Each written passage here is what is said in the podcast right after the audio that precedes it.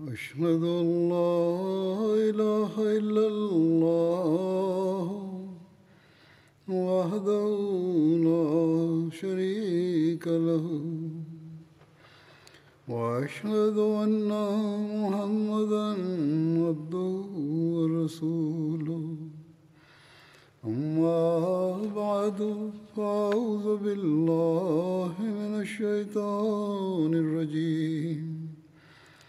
بسم اللہ الرحمن الرحیم۔ الحمد للہ رب العالمین۔ الرحمن الرحیم۔ مالک یوم الدین۔ إياك نعبد وإياك نستعين. اهدنا الصراط المستقيم. صراط الذين أنعمت عليهم. غير المغضوب عليهم ولا الضالين.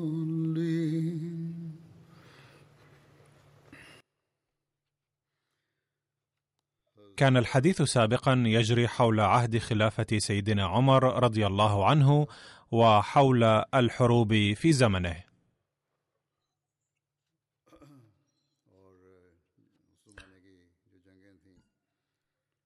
يتبين من مطالعة كتب التاريخ أن محاصرة دمشق طالت في عهد أبي بكر رضي الله عنه إلى عدة أشهر.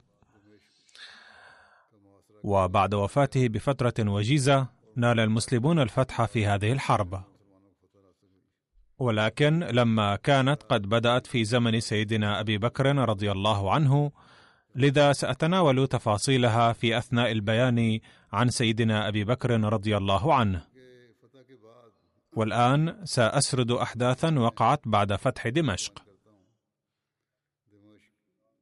فبعد فتح دمشق بعث أبو عبيدة خالد بن الوليد إلى البقاع ففتحه بالسيف. البقاع منطقة مترامية الأطراف بين دمشق وبعلبك وفيها بلدات كثيرة. وبعث سرية فالتقوا مع الروم بعين ميسنون.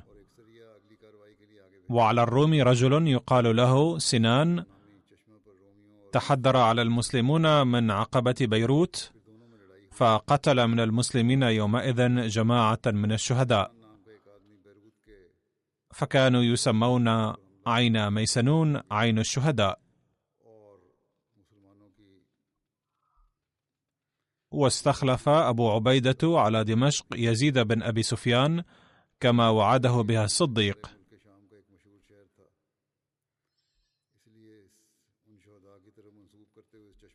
وبعث يزيد دحية بن خليفة إلى تدمر في سرية ليمهدوا أمرها.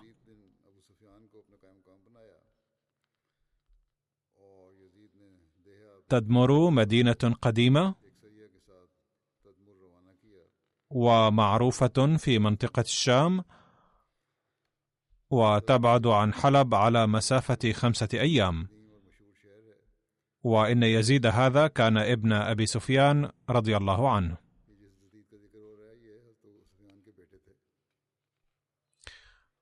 وبعث أبا الزهراء القشيري إلى البثينة وحوران فصالح أهلها. والبثينة قرية قرب دمشق.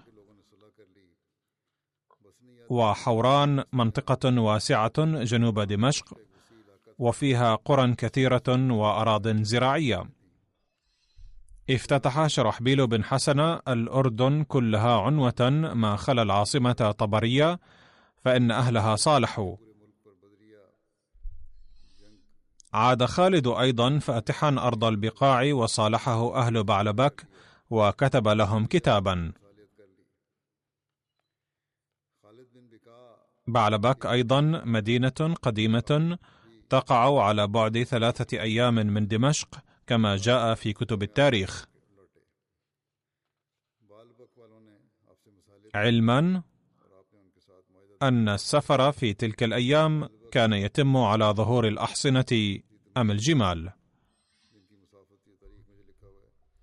فحل مدينة فتحت في الرابع عشرة من الهجرة.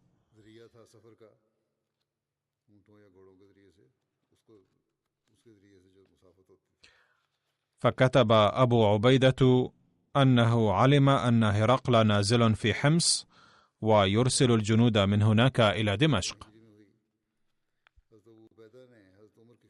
وأنا لا ہے اور وہاں سے فحل أيضا مدينة في الشام. فجاء الجواب أن يبدأ بدمشق فإنها حصن الشام وبيت مملكتهم.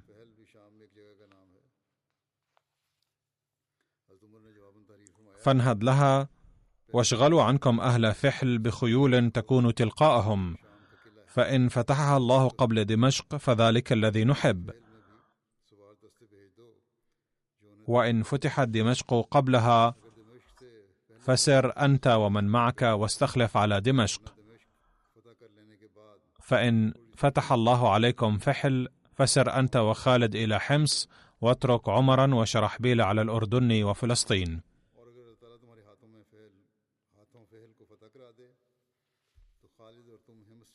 ففور استلام رسالة عمر رضي الله عنه بعث خالد بن الوليد عشرة من قادة الجيش وأبرزهم أبو الأعور السلمي إلى فحل وقصد بنفسه إلى دمشق.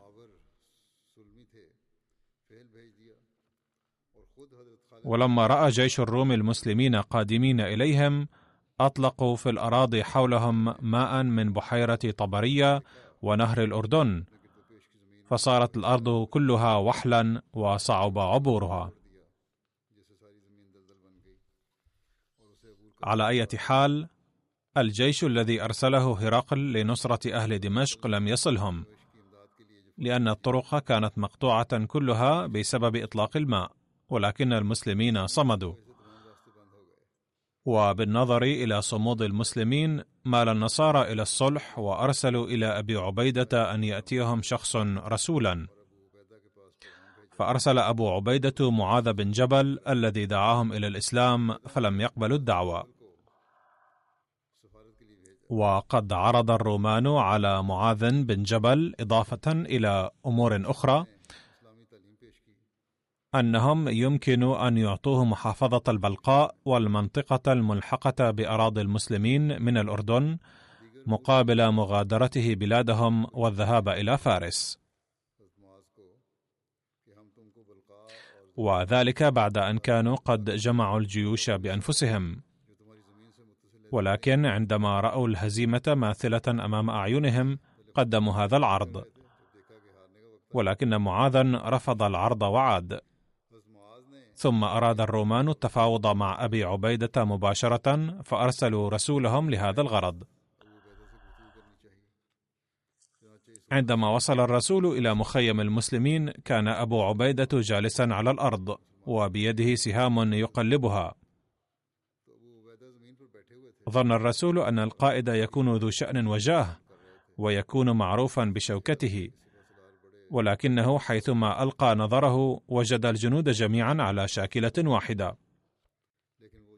فسأل فزعا من قائدكم؟ أشار الناس إلى أبي عبيدة. فاستغرب من الموقف كثيرا وسأل أبا عبيدة مستغربا هل أنت القائد في الحقيقة؟ قال نعم. قال سنعطي كل جندي من جنودك دينارين بشرط أن تغادروا هذه المنطقة. ولكن أبا عبيدة رفض هذا العرض فغضب الرسول وانصرف. وبالنظر إلى تصرفه أمر أبو عبيدة الجيش أن يعدوا عدتهم وأن يكونوا على أهبة الاستعداد في كل الأحوال. وكتب عن الأحوال السائدة كلها إلى عمر رضي الله عنه فسمح له عمر رضي الله عنه بالتقدم لأن جيوش الروم كانت في طور الاجتماع. وأوصاه بالثبات والصمود وطمأنه أن الله تعالى ناصره. أمر أبو عبيدة بالاستعداد في اليوم نفسه ولكن الروم لم يخرجوا للمبارزة. وفي صباح اليوم التالي ذهب خالد بن الوليد إلى الميدان مع الفرسان فقط. كان جيش الرومان أيضا مستعدا فنشبت الحرب بين الجيشين. ولما رأى القائد الرومي ثبات المسلمين أيقن بأن الاستمرار في القتال عبث وأراد العودة. فنادى خالد بن الوليد بما معناه لقد أخرج الرومان ما كان في جعبتهم والآن جاء دورنا. عندها شن المسلمون هجوما مباغتا وهزموا الجيش الرومي.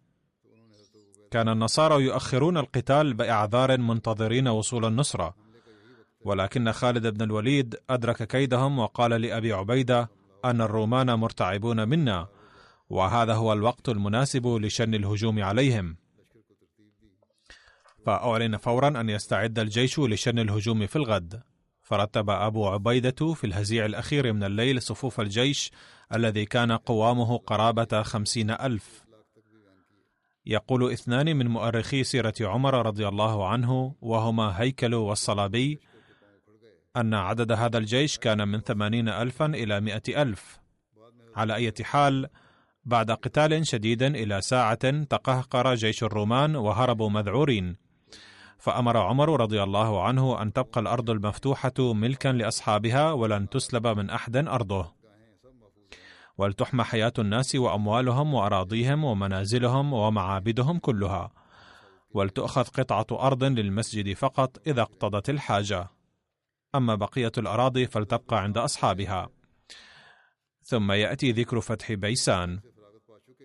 فلما فرغ شرحبيل من وقعة فحل نهض في الناس ومعه عمرو إلى أهل بيسان فنزلوا عليهم وأبو الأعور والقادة معه على طبرية.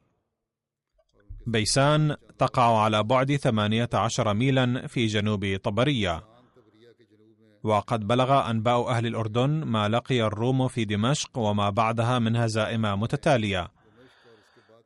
وعلم الناس مسير شرحبيل إليهم ومعه عمرو بن العاص والحارث بن هشام وسهيل بن عمرو يريدون بيسان.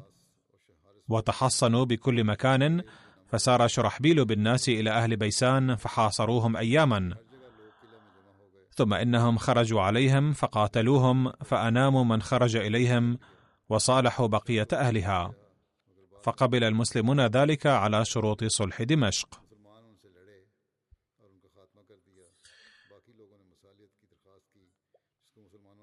ثم يأتي ذكر فتح طبرية. لما بلغ أهل طبرية خبر فتح بيسان وعقد العهد صالحوا أبا الأعور على أن يبلغهم شرحبيل ففعل فصالحوهم وأهل بيسان على صلح دمشق على أن يشاطروا المسلمين المنازل في المدائن وما أحاط بها مما يصلها فيدعون لهم نصفا. ويجتمعون في النصف الآخر. وعن كل رأس دينار كل سنة وعن كل جريب أرض.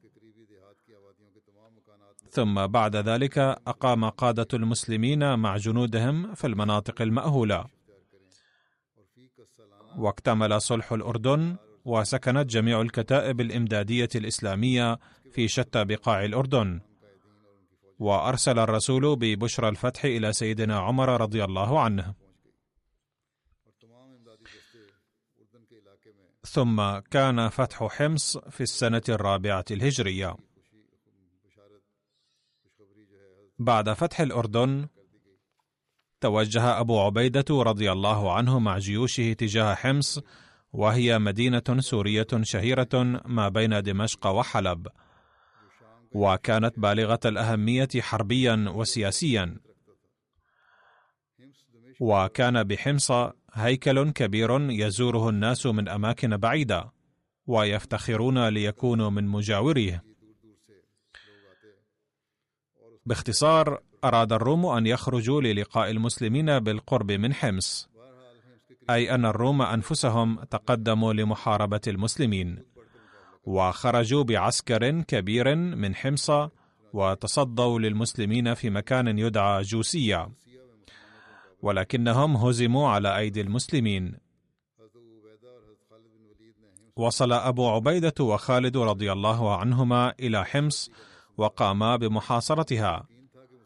كانت الأيام أيام برد قارس. وكان الروم موقنين بأن المسلمين لن يثبتوا في القتال في أرض فضاء طويلا كما كانوا يأملون وصول المدد من قبل هرقل الذي كان أرسل جندا من الجزيرة. ولكن سعدا بن أبي وقاص رضي الله عنه الذي كان يقود الجنود على الجبهة العراقية أرسل جنودا للقاء الجند الروماني فأوقفوهم في الطريق. قال المؤرخون أن الروم كانوا لابسين اخفافا جلدية مع النعال ومع ذلك كانت أقدامهم تصبح شبه مشلولة من شدة البرد. أما الصحابة أو الجنود المسلمون فما كانوا يلبسون إلا النعال. ولكن هرقل بعد أن أخبر أهل حمص عن المدد لرفع معنوياتهم للقتال ذهب إلى الروحاء. أغلق أهل حمص أبواب القلعة وظلوا ينتظرون متحصنين بها وما كانوا يخرجون لقتال المسلمين إلا في يوم قارس جدا. كان الروم ينتظرون المدد من هرقل وآملين أن يهرب المسلمون بأنفسهم عاجزين أمام البرد القارس ولكنهم ظلوا صامدين. ولم يصل أهل حمص أي مدد من قبل هرقل. ولما انقضت أيام البرد أيقن أهل حمص أن لا قبل لهم بقتال المسلمين فالتمسوا الصلح. فقبل المسلمون طلبهم وتركوا كل بيوت المدينة لأهلها وتم الصلح على أن يؤدوا الخراج والجزية كما فعل أهل دمشق. أخبر أبو عبيدة سيدنا عمر رضي الله عنهما بالأحداث فكتب عمر رضي الله عنه في الجواب ابقى حيث أنت واجمع تحت لوائك القبائل العربية القوية بالشام وسوف أظل أرسل لك المدد من هنا باستمرار إن شاء الله تعالى. وفي هذه السنة نفسها كانت الوقعة بمرج الروم ومرج الروم مكان بالقرب من دمشق. وكان من ذلك أن أبا عبيدة وخالد بن الوليد رضي الله عنهما سارا بمن معهما من فحل قاصدين حمص. فنزلا على ذي الكلاع وبلغ خبرهما هرقل فبعث توذر البطريقه حتى نزل بمرج الروم غرب دمشق. ونزل أبو عبيدة بمرج الروم أيضا ونازله وكان فصل الشتاء قد دخل وكانت أجساد المسلمين مليئة بالجروح. ولما وصلوا إلى مرج الروم وصل هنالك شنس الرومي أيضا ونزل بجنوده قريبا من توذر. وكان شنس إنما جاء لنصرة توذر ولحماية أهل حمص فنزل بجنوده على طرف من ذلك المكان. ولكن لما جن الليل سار توذر القائد الرومي الآخر من هنالك متوجها إلى دمشق وخلت تلك الجبهة بذهابه. كان خالد بن الوليد متصديا لتوذر وكان أبو عبيدة متصديا لشنس. وعندما بلغ خالد أن توذر سار نحو دمشق اتفق خالد وأبو عبيدة رضي الله عنهما على أن يخرج خالد وراء توذر. فسار خالد وراءه في كتيبة من الفرسان في نفس الليلة وبلغ يزيد بن أبي سفيان ما فعل توذر فاستقبله فاقتتل الجندان. ولحق بهم خالد بجنوده أيضا وهم يقتتلون. فأخذ توذر وجنوده من خلفهم. وحصدهم حصادا من أمامهم ومن خلفهم ولم يفلت منهم إلا الشريد. وغنم المسلمون كل ما كان مع الأعداء من راحلة وسلاح ولباس وغيرها. فقسمه يزيد بن أبي سفيان في أصحابه وأصحاب خالد. ثم عاد يزيد إلى دمشق ورجع خالد إلى أبي عبيدة. علما أن يزيد هذا هو غير يزيد ذي الشهرة السيئة في تاريخ الإسلام والذي كان ابن معاوية.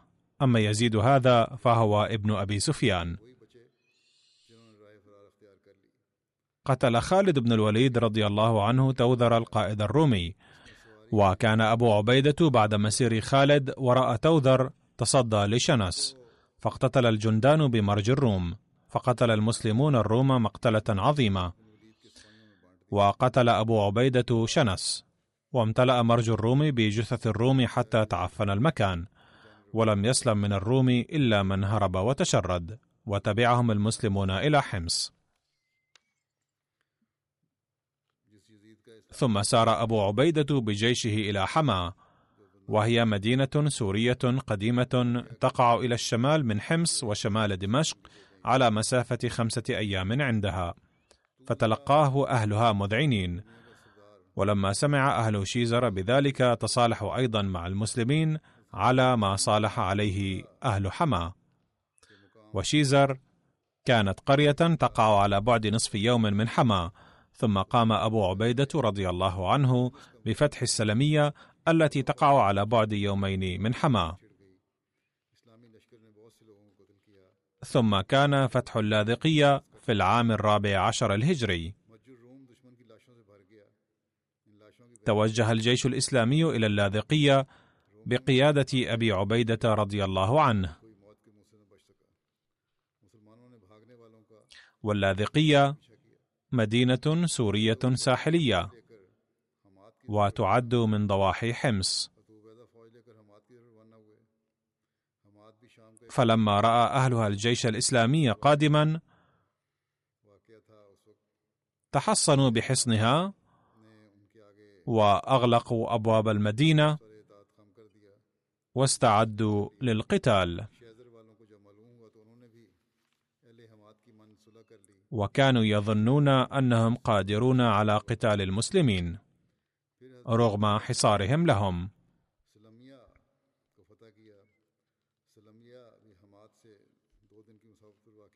كما كانوا يتوقعون المدد من هرقل عبر البحر.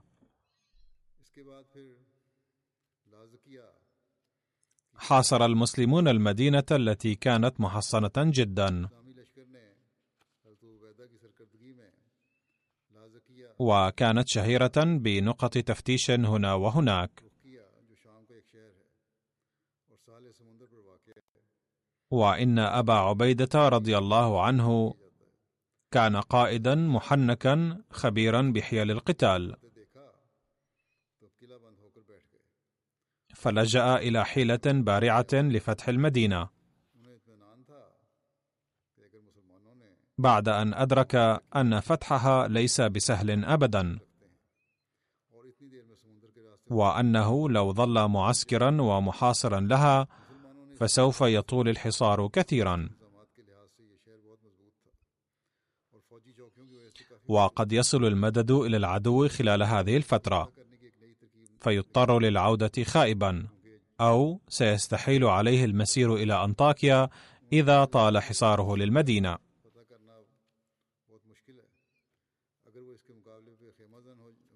فحفر ذات ليلة حفرا كبيرة تستر الحفرة منها الفارس راكبا وغطاها بالكلأ والحشيش. ثم تظاهر المسلمون أنهم عائدون وراحلون إلى حمص. فلما رأى أهل المدينة فك الحصار فرحوا واطمأنوا وفتحوا أبواب المدينة. فلما جن عليهم الليل عاد أبو عبيدة رضي الله عنه بجنوده واستتروا في تلك الحفائر التي كانت كالمغارات. وفي الصباح عندما فتح الناس أبواب المدينة فلم يرعهم إلا والمسلمون قد استولوا على أبوابها. ففر الذين كانوا خارج الحصن ونجوا. أما الذين كانوا داخل المدينة فأخذهم الذعر وبدأ كل واحد منهم يبحث عن مخرج للنجاة. فلم يبقى أمامهم إلا الإذعان والإستسلام. فتصالحوا ومن هرب منهم طلب الأمان أيضا ودخل المسلمون المدينة وملكوها عنوة. فصالحهم أبو عبيدة بن الجراح رضي الله عنه على خراج يؤدونه وترك لهم كنيستهم وبنى المسلمون بالقرب منها مسجدا. وبعد هذا الفتح منع سيدنا عمر رضي الله عنه المسلمين من المزيد من التقدم في تلك السنة.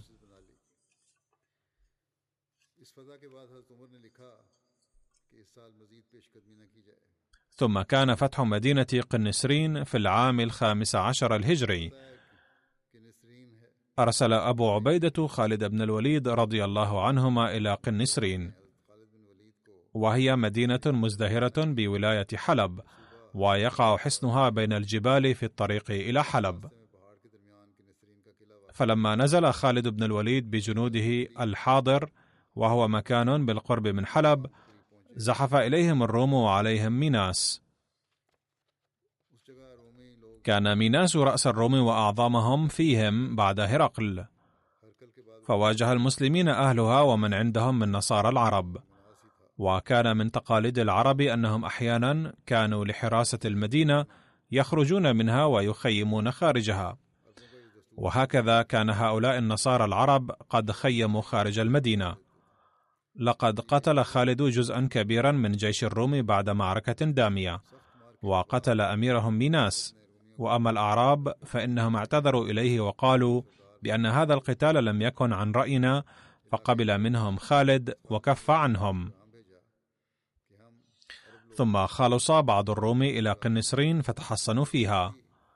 فتبعهم خالد ولكن لما وصل إلى قنسرين كان الروم قد أغلقوا أبواب المدينة. فأرسل لهم خالد رسالة قائلا إنكم لو كنتم في السحاب لحملنا الله إليكم أو لأنزلكم إلينا. لقد بقي هؤلاء متحصنين لعدة أيام. ولكن في نهاية المطاف أيقن أهل قنسرين ألا منجا لهم فطلبوا أن يصالحوهم على صلح حمص. فأبى خالد إلا عقابهم لمخالفتهم أمره فلم يرضى إلا على إخراب المدينة فأخربها. فترك أهل قنسرين أموالهم وعقارهم وسلموا أهلهم وعيالهم إلى ما قدر لهم وهربوا إلى أنطاكيا. فلما بلغ أبو عبيدة بن الجراح قنسرين وجد قرار خالد بن الوليد موافقا لمقتضيات العدل فهدم حصن المدينة وجدرانه. ولكنه شعر بعد ذلك أن تتم معاملتهم بالرأفة والشفقة أيضا إضافة إلى العدل. أي قد تمت معاملتهم بالعدل اولا ولكن الآن ينبغي أن يعاملهم المسلمون بالشفقة أيضا. فأعطوا لأهل المدينة الأمان بحسب طلبهم. فتم توزيع البيوت فأعطي لهم نصفها وسلمت لهم كنيستهم وسيطر المسلمون على نصف البيوت. وفي رواية أن المسلمين أخذوا من المدينة قطعة أرض لبناء المسجد وتركوا البقية لهم. أما الذين كانوا قد هربوا إلى أنطاكيا فقد رجعوا أيضا بعد قبولهم أداء الجزية. لقد عومل أهل هذه المنطقة بمعاملة حسنة كباقي المناطق المفتوحة. وأقيم العدل فيهم على أسس المساواة بحيث لم يكن لقوي أن يظلم ضعيفا ويمارس عليه الجبر والإكراه. ثم كان فتح قيسارية الذي تم في الخامس عشر للهجرة. وقيسارية مدينة ساحلية في الشام وهي تبعد عن طبرية مسافة ثلاثة أيام. متى كانت وقعة قيسارية؟ هناك روايات متفرقة بهذا الخصوص منها أنها حدثت في العام الخامس عشر الهجري وفي رواية أنها حدثت في السادس عشر الهجري وفي رواية ثالثة أنها وقعت في التاسع عشر للهجرة وفي رواية رابعة أنها حدثت في العام العشرين للهجرة على أي حال لما كان أبو عبيدة يتقدم فاتحا المناطق في شمال الروم كان عمرو بن العاص وشرحبيل بن حسن يحاربان جيوش الروم المتجمعة في فلسطين وكانا يحاولان هزمهم. ولكنه لم يكن أمرا سهلا لأن هذه الجيوش كانت قوية جدا لكثرة عددها وعتادها.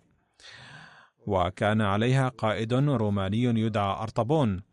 وكان هذا أدهى الروم وأبعدهم غورا وأنكاهم فعلا. ففكر أن ينشر الجيوش في أماكن شتى ليبقى زمام الحكم في يده هو.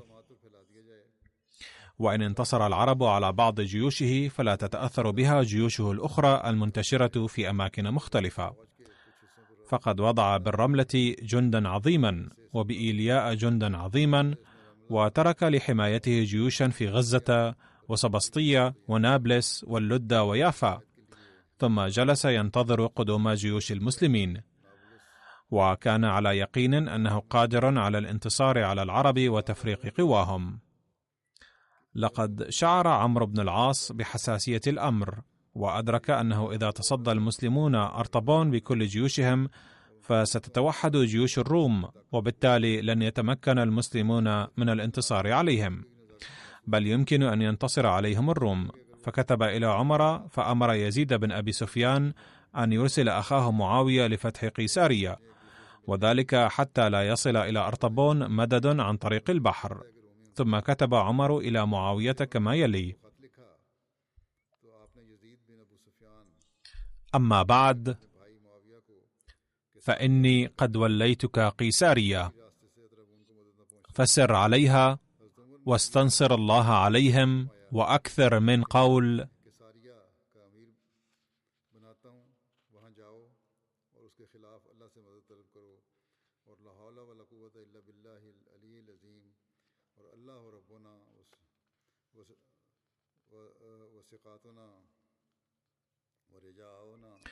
وأكثر من قول لا حول ولا قوة إلا بالله العلي العظيم والله ربنا وثقتنا ورجاؤنا ومولانا نعم المولى ونعم النصير.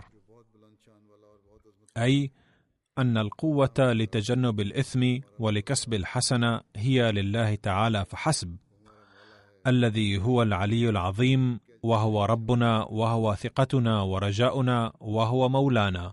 نعم المولى ونعم النصير.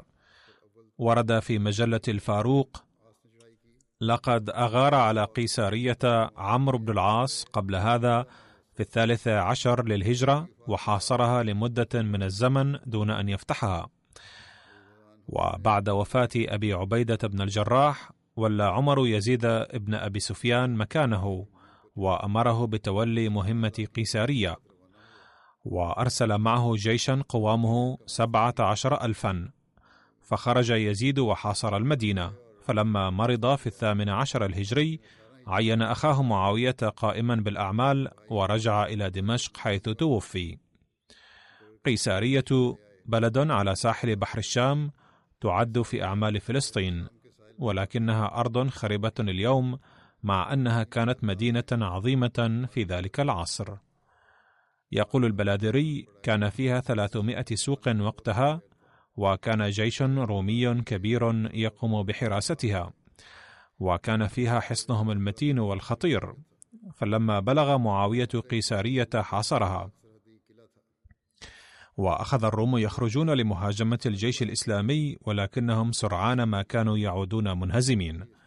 فلما طالت المحاصرة خرجوا بنية القتل والفصل ولكنهم تلقوا شر هزيمة إذ قتل ثمانون ألفا منهم في ميدان الحرب وبلغ عدد قتلاهم مئة ألف عند فرارهم بعد الهزيمة. بعد فتح قيسارية ودمار جيشها اطمأن المسلمون من ناحيتهم وبقوا في منأ عنهم. وهكذا انسد الطريق إمداد الروم. أرسل معاوية الخمس من الغنائم إلى عمر مع خبر فتح قيسارية. وفي رواية جاء رجل يهودي يدعى يوسف إلى معسكر معاوية ودله على نفق يصل إلى بوابة القلعة داخل المدينة. فتسللت مجموعة من المقاتلين عبر ذلك النفق وفتحوا البوابة فدخل منها الجيش الإسلامي وتم الفتح. كان عبادة بن الصامت صحابيا بدريا وكان مشتركا في هذه المعركة. وتذكر قصة شجاعته في وقعة قيسارية أنه كان على ميمنة جيش المسلمين في حصار قيسارية. فقام رضي الله عنه بوعظ جنده ودعاهم إلى تفقد أنفسهم والحيطة من المعاصي ثم قاد هجوما قتل فيه كثيرا من الروم لكنه لم يتمكن من تحقيق هدفه فعاد إلى موقعه الذي انطلق منه. فحرض أصحابه على القتال وأبدى لهم استغرابه الشديد لعدم تحقيق أهداف ذلك الهجوم فقال يا أهل الإسلام إني كنت من أحدث النقباء سنا وأبعدهم اجلا وقد قضى الله أن أبقاني حتى قاتلت هذا العدو معكم والذي نفسي بيده ما حملت قط في جماعة من المؤمنين على جماعة من المشركين إلا خلوا لنا الساحة أي انتصرنا عليهم وأعطانا الله عليهم الظفر. فما بالكم حملتم على هؤلاء فلم تزيلوهم. ثم بين لهم ما يخشاه منهم فقال إني والله لخائف عليكم خصلتين أن تكونوا قد غللتم أو لم تناصحوا الله في حملتكم عليهم. أي ليس فيكم إخلاص حين هاجمتموهم. وحث أصحابه على طلب الشهادة بصدق وأعلمهم أنه سيكون في مقدمتهم وأنه لن يعود إلى مكانه إلا أن يفتح الله عليه أو يرزقه الشهادة. فلما تصادم الرومان والمسلمون قفز سيدنا عبادة بن الصامت من حصانه وصار راجلا. وحين رآه عمير بن سعد الأنصاري راجلا أشاع خبر قتال أمير الجيش راجلا وقال أنه ينبغي أن يقتدي به الناس كلهم. كانت معركتهم مع الرومان شديدة فهزموهم فهربوا وتحصنوا في المدينة. ففتح العرب غزة أيضا كما فتحوا قيساريه وكان المسلمون في العهد الصديقي أيضا قد فتحوا غزة إلا أنهم أخرجوا من هناك لاحقا. فلما صارت هاتان المنطقتان الحدوديتان تحت سلطة المسلمين اطمأن حضرة عمرو بن العاص من ناحية البحر. بيان هذه الأحداث سيستمر مستقبلا. أما الآن فأريد أن أذكر بعض المرحومين وأصلي عليهم جنازة الغائب بعد صلاة الجمعة. وأول من أذكره اليوم السيدة خديجة زوجة المولوي محمد علوي المحترم الداعية الإسلامي الأحمدي في كيرالا سابقا. فقد توفيت قبل أيام عن عمر يناهز ثمانين حولا. إنا لله وإنا إليه راجعون. كان والدها السيد كهني محي الدين من أوائل الأحمديين في كيرالا وكانت المرحومة قد وفقت في عمر صغير لقبول الأحمدية. فكانت صابرة وشاكرة وتداوم على الصلاة والصيام. ومتدينة ومواسية الفقراء ومضيافة وقنوعة كان زوجها المرحوم داعية أحمديا وكان بموجب عمله يبقى أياما كثيرة خارج البيت في الجولة. ولم تشكو قط بل ظلت شاكرة لله تعالى. تركت ابنين وخمس بنات. كانت منخرطة في نظام الوصية. كان ابنها الأكبر السيد محمود داعية إسلاميا أحمديا وتوفي جراء الفشل الكلوي عن عمر يناهز أربعة وخمسين سنة. وابنها الأصغر أيضا داعية وزوجت بناتها الخمس أيضا الدعاة الأحمديين. رحمها الله وغفر لها. الذكر التالي اليوم للسيد ملك سلطان رشيد خان من كوت فتح خان وكان أمير الجماعة في أتك سابقا. وتوفي في الليلة بين الثاني والعشرين والثالث والعشرين من أغسطس. آب إنا لله وإنا إليه راجعون. كان المرحوم بفضل الله منخرطا في نظام الوصية.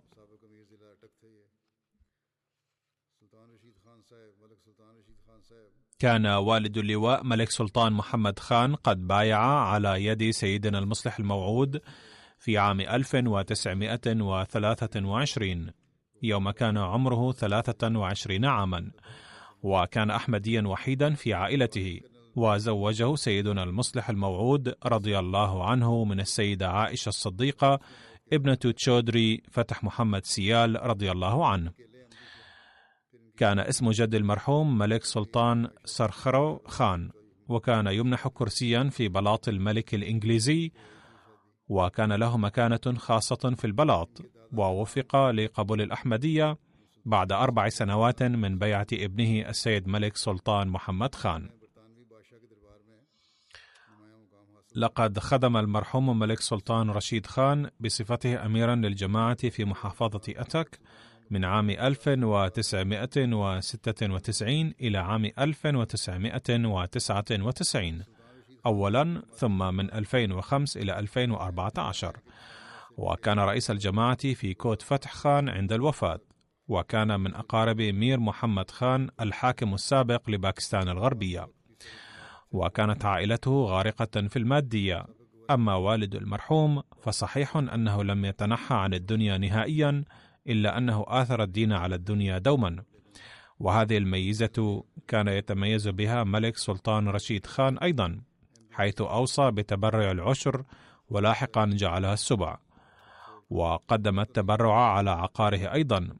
أعتقد أنه كان يدفع على العقار بنسبة العشر وعلى بقية دخله بنسبة السبع. تقول أخته راشدة سيال لقد كتب إلي مرة سيدنا الخليفة الرابع رحمه الله كان والدك سيفا مسلولا من أجل الأحمدية وإخوتك أيضا يتصبغون بتلك الصبغة. ثم قالت عن ملك رشيد خان المرحوم كان أخي وثيق الصلة بالخلافة إذ كان يلبي كل نداء لخليفة المسيح فورا فقد ظل بفضل الله خادما يثق به الخليفة وظل يخدم الجماعة بكل شوق. وكان رجلا روحانيا جدا كل من رآه أيقن أنه لا علاقة له بالدنيا فكان متواضعا جدا وكانت له علاقة قوية بالله تعالى لكنه لم يكن يتكلم عن ذلك كثيرا. فكان يدعو للجميع ليل نهار من الأصدقاء والأقارب والآخرين فلم يعد أي صديق أو قريب أو غيرهما من بيته خالي اليدين. وكثيرون استغلوا سخاءه أيضا ولم يكن يرفض لأحد. كتبت إحدى السيدات أن ابنة أختها جاءتها وقالت: كيف ستعيش العائلات التي كانت تعيش على نفقة المرحوم سلطان رشيد فقط، فهو الذي كان يطعمهم. فكم كان سخيا، لا أحد يدرك بذلك إدراكا صحيحا. ذات يوم سألته ابنة أختي: إنك تخدم الناس كثيرا، فهل سوف يقدرونك ويذكرونك؟ فقال: قد لا يذكرونني لكنني أبتغي بذلك رضوان الله. تقول إحدى أخوات المرحوم السيدة نعيمة: كان أخي مولعا بنشر الدعوة كثيرا، فقد اهتدى به كثير من الأرواح السعيدة، فكان يبلغ كل زائر دعوة المسيح الموعود عليه السلام. كان أصدقاؤه غير الأحمديين يأتونه عادة ليلا وكان يناقشهم حول وفاة المسيح لعدة ساعات، مع أنه كان ذلك خطرا عليه، وكانت لعبادته صبغة متميزة. حيث كان يناجي ربه وحده في غرفة مغلقة، وكان الله تعالى قد أكرمه بالرؤى والكشوف أيضا. ذات مرة ذهب إلى مدينة آيبت أباد في الصيف، فتعرض هناك لضائقة مالية مفاجئة، ولم يكن يملك غير الدعاء، وصباحا خرج للمشي، وحين مر من أشجار مكثفة سمع صوتا رفيعا واضحا: لا تقنطوا من رحمة الله. تقول زوجة السيد زبيري الأمير السابق لمحافظة أتك أن المرحوم أخبر أخته أنه في زمن الخليفة الرابع رحمه الله كان مقيما عندها وكان على وجهه آثار قلق ما.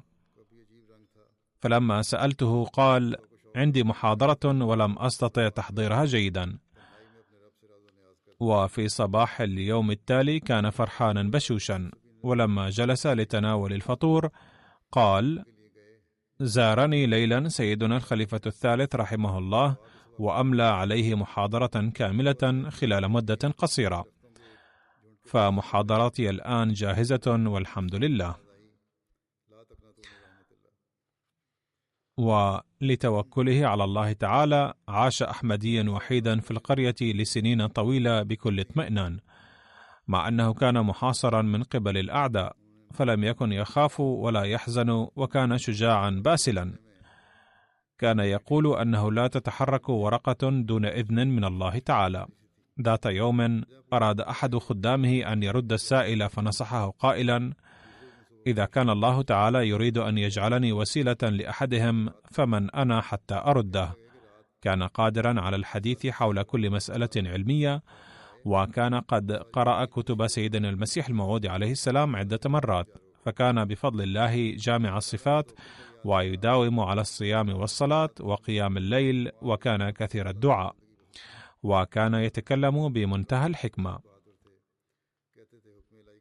وكان ينهي كل حديث له على نشر الدعوة.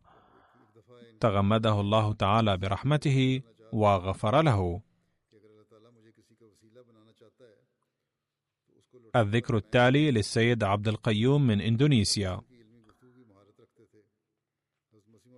فقد توفي في الخامس والعشرين من أغسطس عن عمر يناهز 82 سنة. إنا لله وإنا إليه راجعون. كان نزل المرحوم مولانا عبد الواحد السماتري الذي كان أول داعية أحمدي من خارج الهند وباكستان. كان المرحوم قد نال اولا شهادة البكالوريوس من مدرسة تقنية في الهندسة الكيماوية.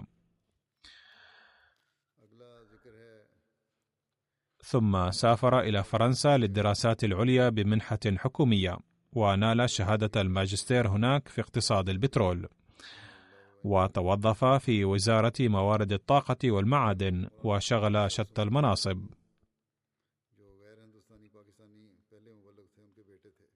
وكان يستشار في تخصصه حتى بعد التقاعد.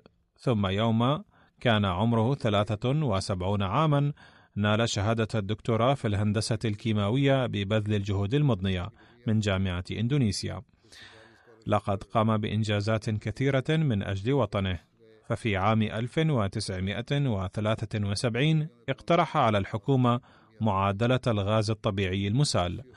ويقال أن الحكومة ربحت بسببها 110 بلايين دولار من عام 1974 إلى عام 2000 فالأحمدي يستعد كل حين وآن في كل مكان لخدمة الوطن والقوم. لكنه في إندونيسيا أيضا تكون معارضة الأحمدية شرسة في بعض المناطق متأثرا بالمشايخ. ومع ذلك من واجبنا أن نبقى أوفياء للوطن. حاز المرحوم أعلى جائزة مدنية في الدولة. وفي عام 2005 نال ثاني أكبر جائزة تعطيها الحكومة أولئك الذين يقومون بإنجاز كبير في أي قسم خارج الجيش الإندونيسي. وتدفينهم في مقبرة تقام فيها مراسم عسكرية.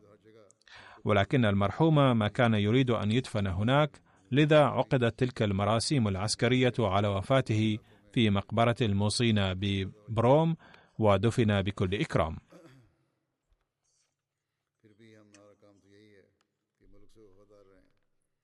كان المرحوم محبا ومهتما بإخوته وأخواته.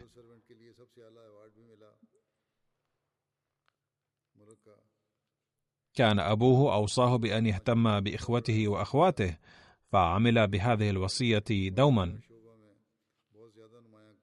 وكان يعامل الدعاة وواقفي الحياة باحترام بالغ. وأخوه الصغير السيد باسط أيضا داعية وأمير الجماعة في إندونيسيا. وكان المرحوم يعامل العاملين تحته معاملة حسنة للغاية. قال أحد خدامه كفلني المرحوم منذ أن كنت في التاسعة من عمري. وكان يدفع رسوم المدرسة ويتحمل نفقات أخرى. وبسبب معاملته الحسنة وبعد قراءة كتب المسيح الموعود عليه السلام بايعت.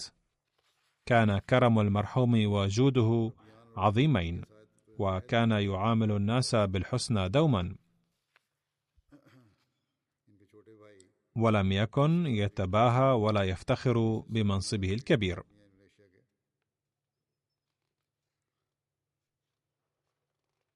قال أحد العاملين معه في شركة الغاز الحكومية كان المرحوم فطينا للغاية وثابتا ومجتهدا وكان مسؤولا كبيرا ومشهورا جدا ومع ذلك كان يتحلى بغاية التواضع كان يحب الخليفة والجماعة كثيرا وكلما احتاجت الجماعة إلى تضحية مالية أو واجهت مشاكل كان المرحوم يقدم المساعدة بكل إخلاص.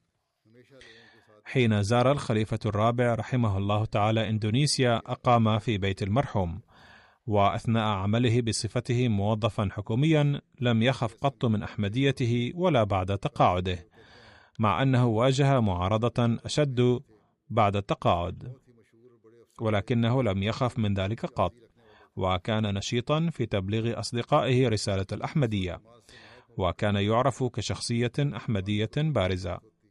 مرة قال مسؤول شركة كهربائية للوزير إن ماء السد منخفض باستمرار. ولو استمر هكذا لفترة قليلة سنضطر لقطع الكهرباء. فقال له الوزير الذي كان يؤمن بالدعاء اذهب إلى السيد قيوم. فجاء المسؤول إلى السيد قيوم وطلب منه المساعدة. فرد عليه السيد قيوم قائلا إذا كنت تريد المساعدة مني فاكتب بواسطتي إلى خليفة المسيح إمام الجماعة للدعاء فكتب الرسالة. قال كتب هذه الرسالة يوم الثلاثاء وفي اليوم التالي نزل مطر غزير وامتلأ السد.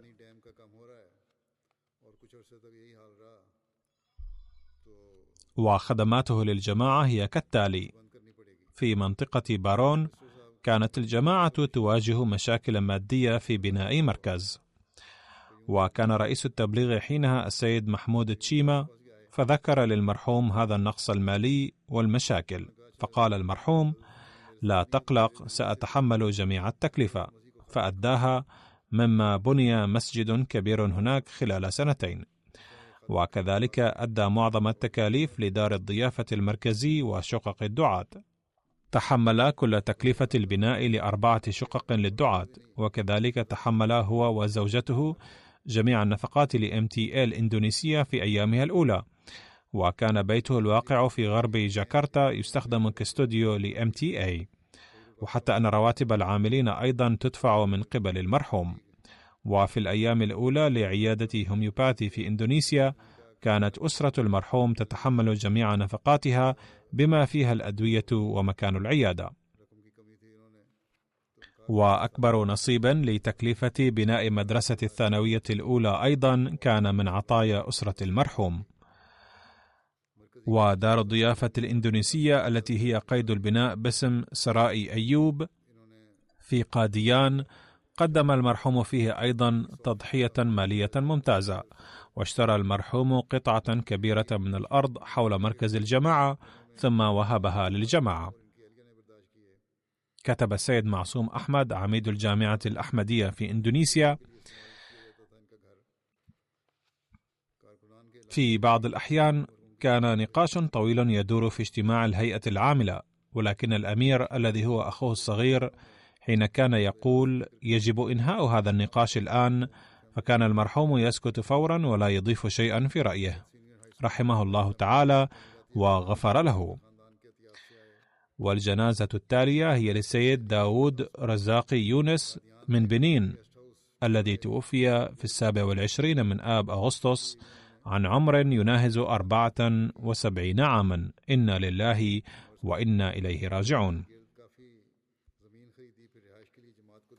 كان من الأحمديين الأوائل في بنين.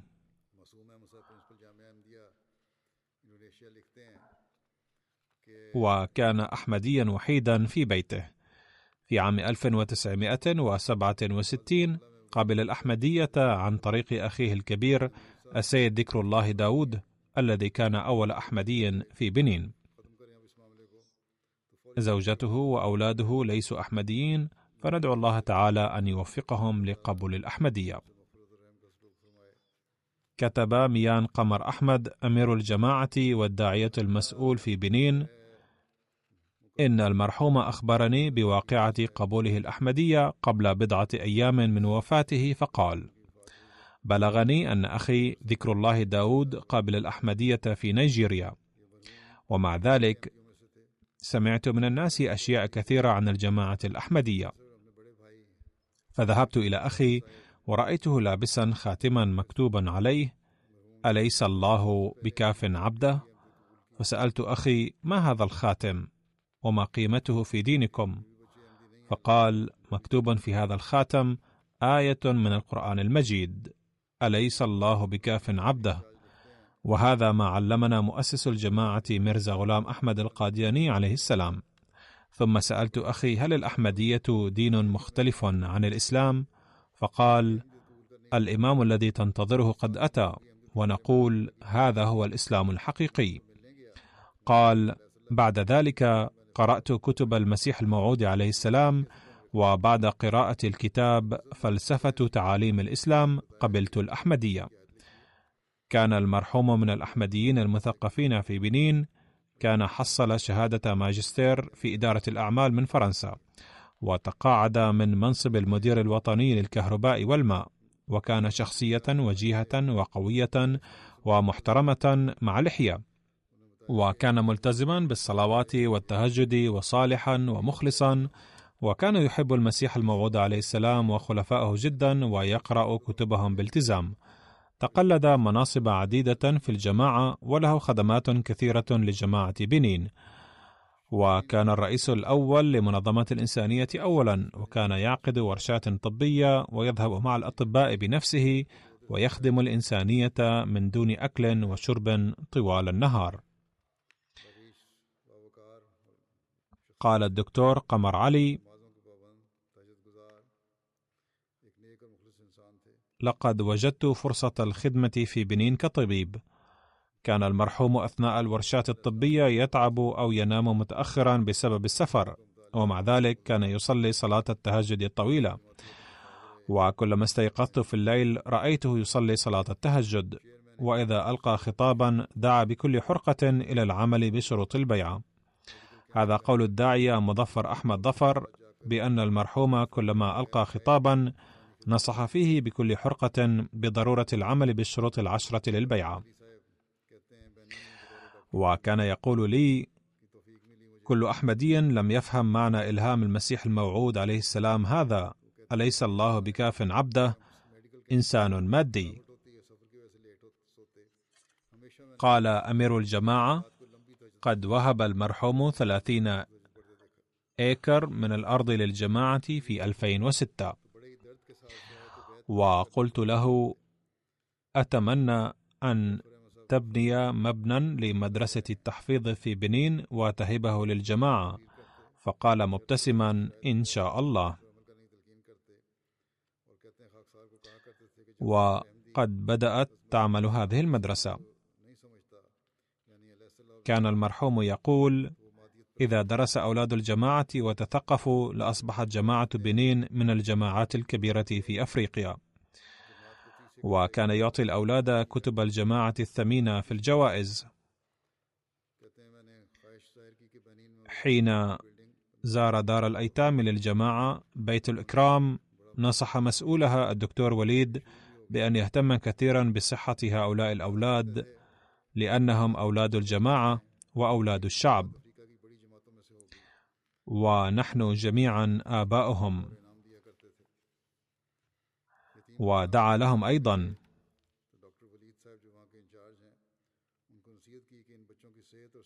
غفر الله له ورحمه ورفع درجات جميع هؤلاء المرحومين.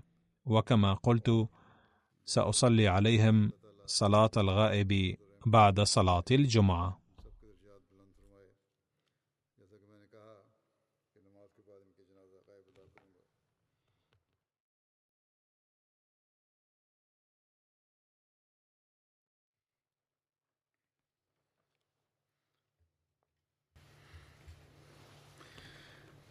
الحمد لله الحمد لله نحمده ونستعينه ونستغفره. ونؤمن به ونتوكل عليه. ونعوذ بالله من شرور أنفسنا ومن سيئات أعمالنا. من يهده الله فلا مضل له ومن يضلل فلا هادي له. ونشهد أن لا إله إلا الله. ونشهد أن محمدا عبده ورسوله. عباد الله رحمكم الله. إن الله يأمر بالعدل والإحسان وإيتاء ذي القربى.